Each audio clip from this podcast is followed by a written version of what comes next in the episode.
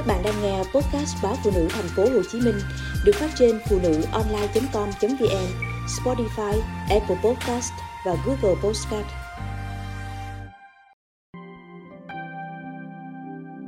Biết ơn con dâu Con dâu tôi vốn làm công việc online nên sẵn sàng kim nội trợ. Nghe thế chị chồng tôi vui lắm. Chúng tôi có bốn đứa con nhưng chỉ có một con trai chưa dứt con gái, hai đứa đã lấy chồng, còn đứa thì sáng đi, tối mới về. Lại hay công tác xa, thành thử nhà cửa trắng que, chỉ có đôi vợ chồng cha, ra vô nhìn mặt nhau, đến nhẵn. Công việc online của coi dâu tôi coi vậy mà tiện và hay vết muốn làm lúc nào tùy, không ai ép buộc thời gian, tiền bạc vẫn rất ổn, việc nhà vẫn tròn cho. Vợ tôi còn khỏe, có thể lau nhà dọn dẹp phụ con dâu. Từ ngày có dâu, bà ấy thôi hẳn việc ra chợ giao bếp nút lại cho dâu. Phần tôi về hưu tôi lót ổ trong phòng. Ngày thường tôi ít khi để ý mùi thức ăn xông lên phòng. Cứ tới giờ là chờ gọi xuống ăn cơm.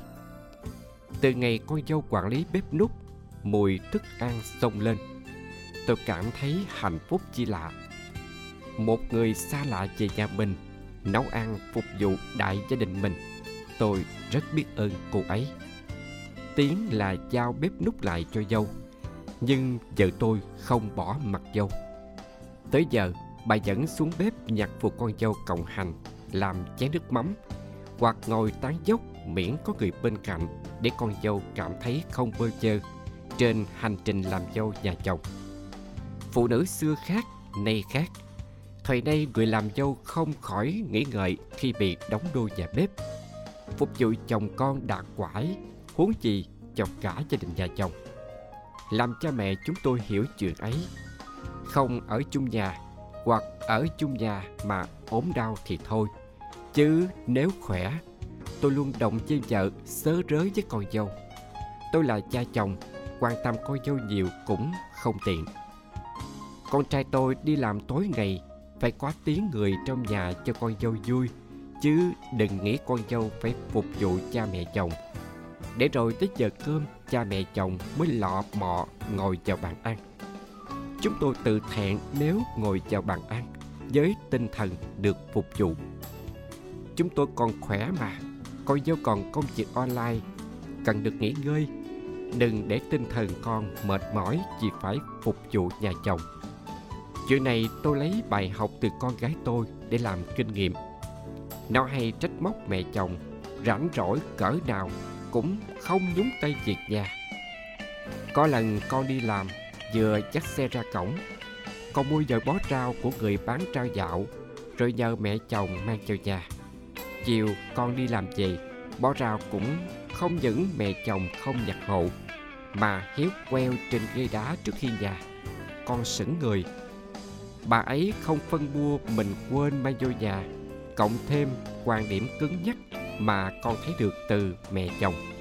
Nên con gái tôi tin rằng đó là lời cảnh báo. Kiểu gì con dâu cũng vậy nấu ăn, đừng mơ mẹ chồng làm hộ tôi ăn cơm vợ nấu gần 40 năm nay. Tôi thỉnh thoảng vào bếp vì muốn vợ vui, muốn thay đổi mùi vị thức ăn cho cả nhà mới thấy việc làm bếp nút cũng vất vả. Ngày nào cũng chọc rau gạo, mắm muối, một mình lửa thổi trong căn bếp. Ai dám nói là vui, chỉ có thể là trách nhiệm mà thôi. Có nhiều cách để giải phóng phụ nữ khỏi trách nhiệm bếp nút bằng cách chung tay san sẻ, cảm thông và thương yêu, làm động lực để phụ nữ bày tỏ tình cảm trọn vẹn với những người thân yêu của mình. Đó là việc rất nên làm gia đình tôi người miền trung có thói quen ăn cay và mặn. Con dâu tôi rất ngoan. Trước khi về làm dâu, con đã học cách chế biến món miền trung. Mong muốn làm hài lòng cha mẹ chồng. Nhưng chúng tôi bảo với con là chúng tôi muốn được ăn món con nấu theo kiểu của con. Để thay đổi khẩu vị, con ăn được thì ba mẹ cùng ăn được. Những hôm con nấu canh chua, mùi ngọt ngào pha lẫn vị chua đặc trưng của người miền Tây, thật khó cưỡng nổi cơn thèm.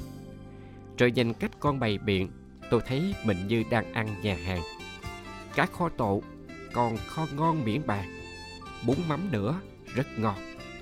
Mì quảng quê tôi được con nấu theo kiểu miền Tây, lạ miệng, thú vị. Ngon, còn chỉ tôi cảm nhận được sự tận tụy của con. Cô dâu bảo rằng chỉ cần ba mẹ ngon miệng vui vẻ là đáp lại sự tận tụy của con rồi.